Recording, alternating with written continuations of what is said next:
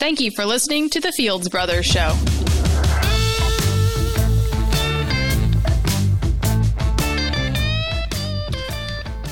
Well, welcome to the Fields Brothers Show. I'm Roger Fields, and we're doing something a little different today. Uh, normally, Jeff is with me in the studio, but today he's on the phone. You there, Jeff? And I am Jeff Fields. Yeah, I'm, I'm, you know, just occurred to me. I don't know if someone calls me during this. I'm not sure what that's going to do to it. It's so, not uh, going to be pretty, I can tell you. Um, we'll, take, our chance here. Yeah, I, just, I, won't, I, won't, answer it. I, I won't cut you off. Okay, I promise not to cut you off to take another call. You know, you know, I've always wanted to be like a radio talk show host. So if we could just kind of pretend for a moment, I'll just say, uh, "Hey, I'm on the line," and uh, we got Jeff Fields on the line from um, Lexington, Kentucky. What's on your mind, Jeff? You, that's where you jump in. Work there, so. All right. Well, anyway, we are the Fields Brothers, and um, glad you joined us. We are two recovering pastors. Uh, we do this on a weekly basis. We do not take advertising, nor do we solicit for money. If you do that, we're just going to waste the money. So don't send us anything. But we're not one little, do. Go ahead. And what? One, one little thing, real quick, that occurred to me the other day. You know, we, we use this term recovering pastors, and we'll continue to use it. I'm fine with that. But we also want to make clear that there are uh, well, we don't want to put down every, uh, you know, every person that goes by the title of pastor. There right. are a lot That's of good folks that are known as pastors that do a great work, and we've learned a lot from them. So uh, that's a great don't point. It too serious on that. I, that's a great point. We're just having fun with that. Anyway, so Jeff, I got to I got to bring up this topic one more time. I know last, well, I think two podcasts ago now. Was it last podcast or two podcasts ago? You told us what happened in Cracker Barrel. Yeah, and I yeah. just you know, for if you didn't get to hear that podcast, just very quickly, Jeff, tell them what happened. You were in you're in Cracker uh, Barrel. in the restroom, the men's room at Cracker Barrel, ready to leave. Teresa was already out in the, the van out in the parking lot, and um, a kid. This is a short version. A, a young boy. I don't know how old. I'm guessing seven, eight, nine years old. In the one of the stalls in the men's room, uh, opened the door when I was turned to the walk to the uh, sink to wash my hands. Opened the door and raised the squirt gun at me and and squirted me with a squirt gun. And then he closed, quickly closed the stall door, and I heard him laugh. And I didn't do anything. I was kind of caught off guard and didn't see any parents outside. I was hoping to see a parent outside to, to tell them what their kid had just done, but there were no parents around, and I didn't feel like going table to table to try to find, find the parents. So, that would have so been funny. So, all right, whose kid did this to me? you know, I want to hear what you had to say. But that I had another kind of odd experience in a restaurant in the last week or so. But go wow, ahead. you're on you a roll then. Well, I just, I mean, I, and I even told one of my servers I was in there this, you know, this week about what happened. and that was kind of Yeah. funny. But you know, of course, people when you put this on Facebook, everybody chimed in to say, "Okay, what was really in that squirt gun?" Which is a great point. Yeah. We don't know for sure, but uh, all I'm all I'm going to say is it's a funny story. Got a little terrorist there in the stall in, the bathroom shooting people with, at least shot you with a water gun. And I've been in that Cracker Barrel, Jeff. Gosh, I don't know, maybe a couple of hundred times, and nothing like that's ever happened to me. And so there was there were the, there are those who would say that you're obviously just not walking close to God. You know That mm-hmm. I, I brought it on myself. that you there must be something. You know, when you go into a Cracker Barrel and you get shot by a kid in the bathroom with a squirt gun. I don't know. I just I Oh, don't know. I'm just okay. Okay, I admit you're right. Okay, there. You go. I was hoping no one would notice, but, you know, but what's the verse in the Old Testament? Be sure your sin will Your find sins you will out. find you out. Well, anyway. But my other my other experience is. This not as not as interesting as the the squirt gun thing, but uh, Teresa and I were at a restaurant with some friends of ours, and um, you know the server at the beginning uh, said, you know, me and so and so will be taking care of you tonight, and I didn't think too much of it. But then he was the only one ever involved. You know, we never saw another server or anything. He did a good job, fine job, and and um and so at the end, you know, he leaves you know leaves the bill on the table, and that's all normal, and um then he comes back. I give him my credit card and, and the bill, so he leaves, and you know, like you normally do. Well, then, like a minute or two later, another female server comes up and leaves a bill on her table. So I've never had, you know, two different servers each bring a bill to the table, yeah. and uh, and I said, well, wait a minute, that guy over there, he somebody else just brought a bill, and I gave my credit card. I hope they are an employee. I hope they're not just some. He's not just some random guy that just took off with my credit card, but they were, and she did not. It was no big deal. She did not realize he'd already left a, uh, a bill, and I said, "Well, you know, I might see if you'll give me a better deal than he did. But that was kind of a lot, nothing all that. Nothing all that. I thought maybe uh, somebody else at the restaurant just sent their check over to you. That's what I thought. Somebody saw you in there and say, "Just take my check over to him." But that's not what happened. Anyway, that's it. All right, Jeff, here's what I got. I got the top 10 Christian myths right here in front of me, as comprised by me. Only ten. Well, I've got the top 10, then I got a bonus one. So there's really 11. Okay, And so I'm going to give you these. Give me your comments as we go through this list. Is that okay? I'll be thinking. All right. Yeah. I'm, I'm just hitting you with these out of the blue. Okay. Here's the, what I believe may be the top 10 uh, Christian myths. Number, and they're in no particular order, so I'm just going to go number one. Number one, heaven is a, a reward for good behavior. Yeah. Well, yeah. I mean, it's obviously not. You know, it's it's not by works, and so no, it's it's not a. And also, Another, would you know, say that these are, and let me know if you think these are widely believed. Okay. Heaven is a myth. Heaven is a reward for good behavior. I mean, I think a lot of people believe that. Yeah, yeah, I would say that's widely believed. And, you know, it's um, yeah, do good, get good, do So, bad, yeah. get bad. Yeah. So instead of Um, heaven being a reward for behavior, it's actually a gift for believing. So, Right. all right. Number two, church is a place you go. Yeah. Well, you don't get me started on this. We can do All a whole podcast on Yeah. this one, but yeah, I mean, it's Each of these, each of these could be a whole podcast, re- really. But anyway, yeah, I mean, church is who we are, and um, you know, the church. Um, yeah, I, I, I rarely, I, I try as much as possible to avoid using the word church when referring to a local congregation at a building. I, Yeah. I try to use the term congregation as much as possible, and Yeah. Not that I can single-handedly change the uh, vernacular in our culture, but um, that's my my attempt at it. all right. Here we go. Number three, worship is music. Yeah. Can be. I mean, um, it can be associated with music, Right. but it doesn't have but to more be. times, right? I mean, worship is a yeah. I mean, when Jesus told the woman at the well, they must you know must worship Him in spirit and in truth. I don't think he was kind of a praise band in mind, He didn't have. He A, he didn't mean strike up the band, right? right? and um, and I know one time when we were in Israel, when Trace and I were in Israel, we visited a site, one of the, and I forget exactly, I should know this, but some one of the Old Testament sites where there was an altar built, and there the remains of it are still there. You can see it. It's it's a bit of a walk up into a it's a real pretty walk up into a kind of a uh, wooded area, but um, then you come at this area where you can see the you know the leftovers of what was an altar, and and you know they would be cleansed there before they would go up to a higher place to worship. And you know, there was no music involved in that. It just, you know, that's of course it's the you know Yeah. sacrifice of Christ that cleanses us so that we can worship. But then Romans twelve that you know true spiritual worship is our lives. So, Right. yeah, I agree. All right, number four. God's word is a book.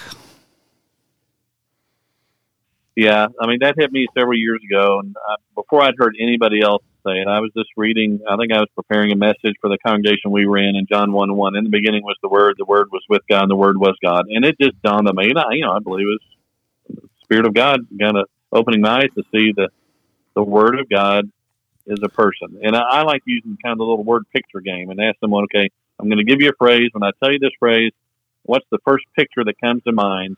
And you say the Word of God. And I really believe that when we hear the phrase "Word of God," the first picture should come to a the the, the ember. You know, obviously we don't know exactly what Jesus looked like, but we should think in terms of a person as opposed to a, a book. And see, a lot of people I are a lot of people say, "Well, there's the written word Right. there's the living word," right. but I don't That's see that distinction No, in Scripture. I, no, I don't see that in Scripture at all. Yeah, there's there's no reference to the written word. Now, Scripture, And- the Bible is Scripture, and we believe it cover to cover. Yeah. but it's and Scripture. Jesus and the other new yeah Jesus and the other New Testament writers always refer to it is written or Right. Scripture or whatever mode law the law the prophets or Right, or they, like or they quoted the person that Isaiah said, or the prophet said, you know, Right, somebody, right. but they never said the word of God said, and then give us a Yeah, we- verse out of the Bible. Yeah, we do believe it's inspired. I think the Yeah. other phrase that comes to mind a lot when I think in these terms that, that really comes to mind a lot for me is Romans 7. Early on, I forget the exact verse, but it's in the first few verses of Romans 7, talks about the new way of the Spirit, not the old way of the written code. Right, right. And uh, it is really easy to try to turn life in Christ into just a new, improved version of a written code, just a better written code. right, right.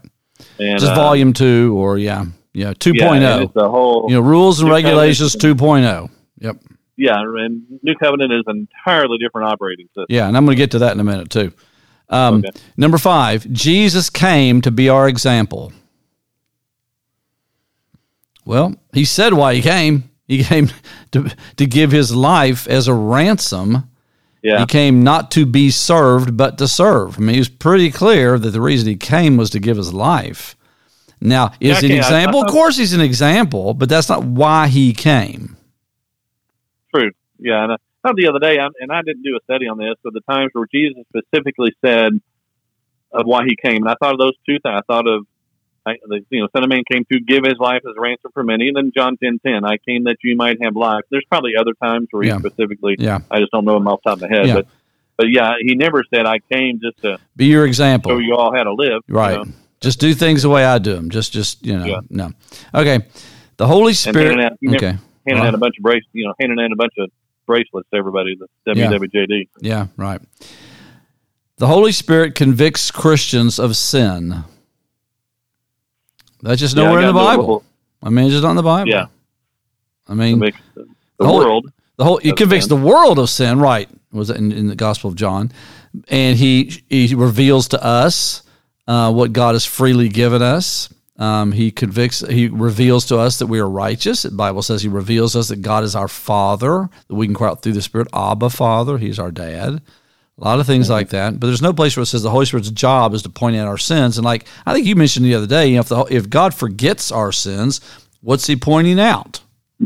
Yeah, part of the promise of the new covenant. I, someone else actually brought there. I think it was Paul Ellis, and I shared it on Facebook. You know that verse in, in Hebrews, and part of the new covenant quoted from the Old Testament that I will remember their sins no more.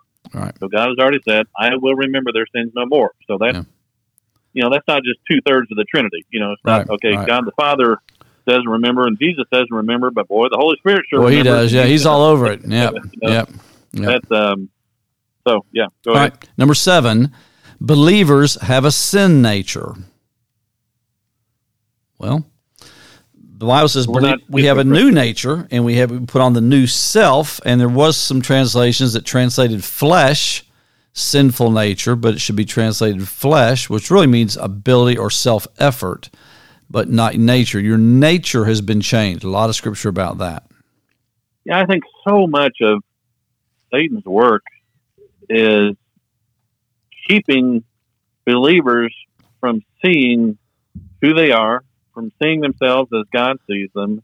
And, it, you know, it sounds, you know, masquerades as an angel light. It sounds religious. It sounds kind of righteous to put yourself down and to, and all this, but that is, that is not the message of the, of the New Testament Right. and uh, this uh, I'll try not to take too much time on this to turn up your list too much, but you mentioned the word flesh, and because I thought about it, and we mentioned before in the past that that Andrew Farley has uh, approached the uh, one of the publishers of the I guess the publishers of the New International Version and had that word changed, and he actually he changed the Bible. So the older Yeah. versions of the NIV we use flesh, like in Romans eight we use uh, we use sinful nature rather. Now the newer ones just translate it flesh. I think he put that in their book, and they read that and then have a conversation about it. And through what he, Oh, of course, he's got a Yeah. degree in linguistics, you know, and he was a tenured Yeah. professor at Notre Dame in linguistics, so he's pretty good with this stuff.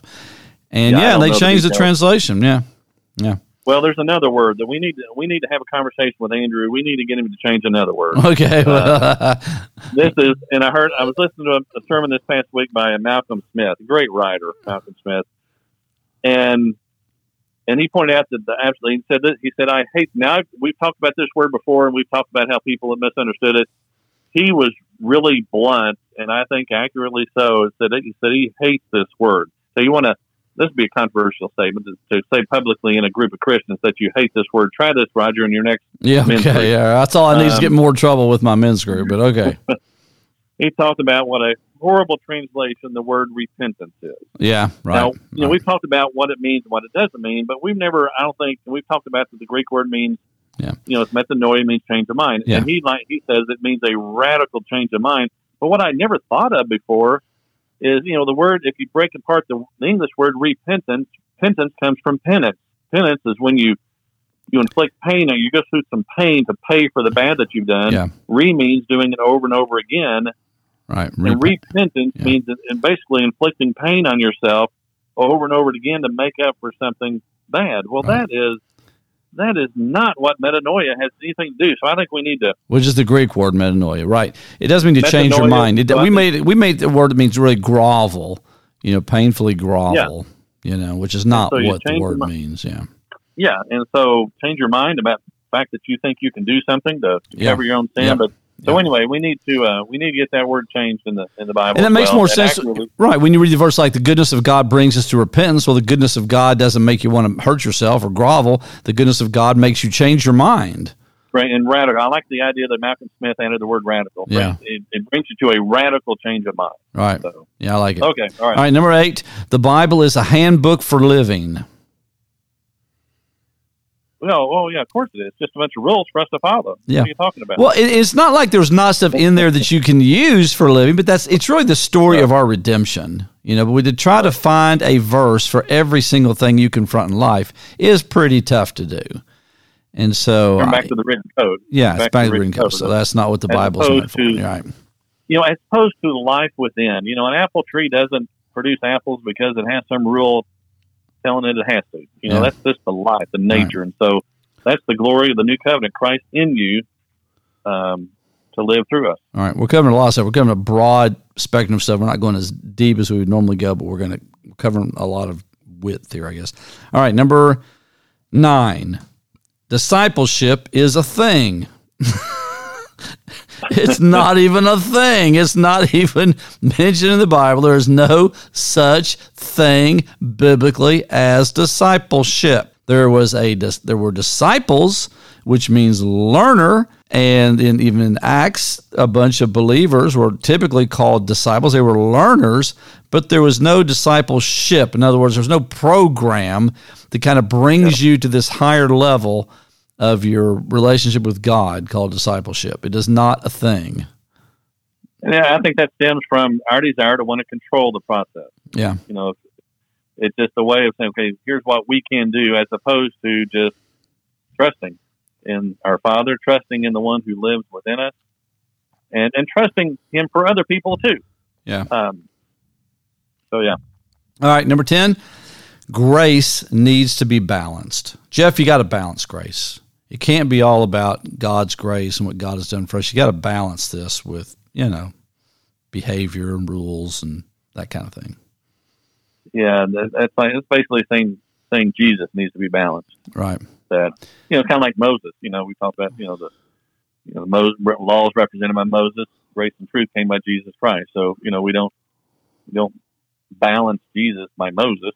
You know, they each have their role, but um, in the covenants. But um, you know, when grace grace is what God has done for us through Jesus Christ, and so we do not need a do not need balance there. I thought in the word grace, we're, we're quick. I, read, I forgot where I read this, but and I haven't given this a lot of thought. But you know that part in Matthew seven where you know Jesus talks about you know who if you're uh, you know if you if your uh, son asks for a bread, would you give him a stone?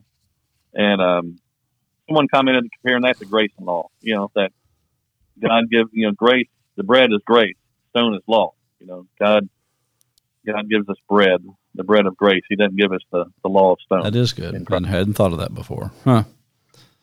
All right, one more. This is the bonus. This is number 11. We need to ask God for forgiveness. Jeff, you got to ask God for forgiveness. You mess up, you ask. Okay. You better be asking for everything, forgiveness for everything you've done wrong. Your sins of omission and your sins of commission. Not just the stuff you did wrong, but the stuff you should have done right that you did not do.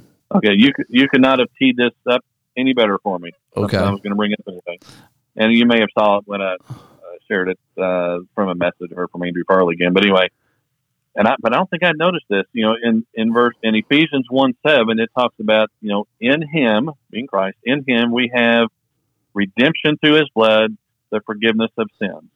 So I mean, there's other things we have in Him, but those two things are mentioned in that one verse. We mm-hmm. have redemption, and we have the forgiveness of sins. Now, how many how many people have you ever heard recommend that you need to ask God to redeem you every day? How many times, Roger, do you ask God to redeem you? Did you wake up this morning, God, please redeem me? I did not do that. No. no. Have you have you ever heard anybody even rec- suggest? I never had anybody say that. No, I've never heard No. that said. nobody, nobody, no believer, no teacher any, everywhere, anywhere says you need to keep asking God to redeem you. But that verse says, you know, in him we have redemption through his blood, the forgiveness of sins. And so redemption is a one time event that we receive when we're placed into Christ. Forgiveness of sins is a one time event that we receive when we're placed into Christ. And so we don't need to keep asking for forgiveness of sins any more than we need to keep asking God to redeem us because essentially we're asking Him to come and die for us again. Right, I mean, if I ask right. Him, you know, if someone says, okay, you need to go ask God to redeem you, you know, most Christians would say, well, no, He redeemed me at the cross. He, he doesn't need to do that again. Well, it's the exact same answer when we talk about forgiveness of sin. Right. Right. I agree. So- All right. Let me leave you with one thing. I'm gonna get your comment. I think I mentioned this to you, but I want to hit, hit this before we go. This is this kind of hit me the other night as we are going through this in a in a men's group, and we're going through Hebrews, and we're in Hebrews chapter 12. And I've heard for a long time at the end of the end of the chapter, you know, there's a thing, place where God says, uh, uh, says, "I'm going to shake not only earth but also heaven. I'm going to shake everything up, you know, and so things that cannot be shaken will be removed." Okay, and then. Okay. And in the very end of that chapter, he says, "But our God is a consuming fire." Now, let me back into it this way. You know, one of the things we do I, in Christian circles is our default setting when we look at Scripture typically is to see everything through the eyes of, okay, we better shape up. God's mad, and God's going to get us, and it's all about heaven or hell. Through And a law lens, Very, very. Do what? through a, a law lens. yeah, law lens, and so, and so anyway, and so the so as going through the whole book of, of Hebrews, you know, the whole book, the theme of the book of Hebrews is really the word better. That the covenant we have now is a lot better than the old one. You know, so we have a better priest, we got a better sacrifice, we got a better everything. You know, it's over and over and over, and so that's the context of the book. And so then it just really hit me that when you read like even from verse like 18 down it makes the point that you know you need to listen to the, the message of this covenant because it is so much better. But he talks about he, he contrasts when they went to the mountain to get the ten commandments. It was a real frightening kind of deal. There was everybody was terrified. And moses was trembling with fear. It was a big old you know ominous kind of a setting.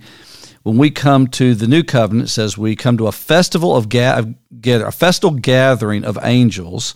Um, you are enrolled in heaven it says, and to the spirits of righteous made perfect. So it's a whole different thing. So the contrast is between the old way and the new way, the new covenant. Okay, and you have a mediator of a new covenant that's better. It says uh, speaks a better word. Uh, the blood speaks a better word than that of the blood of Abel. The blood of Abel cried out in vengeance. The blood of Jesus gives us redemption, forgiveness. Okay, so then you get down. So in that context, you then get down to where right, you know, the next verse down, two verses down uh, where it says, God says, I will shake um, not only earth, but also heaven, which is kind of interesting, so that what cannot be shaken will remain. Well, in the context of that, what gets shaken is legalism, is the old covenant. And what cannot be shaken is the new covenant, what God has done for us. And then when you get down to, um, it says, we're receiving a kingdom that cannot be shaken. Let us offer to God acceptable worship with reverence and awe, for our God is a consuming fire. So, what does he consume? Well, in the context of that chapter and the whole book, he consumes the old covenant. He shakes it up and burns it. hmm And Yeah, I had. Go ahead. go no, go ahead, comment.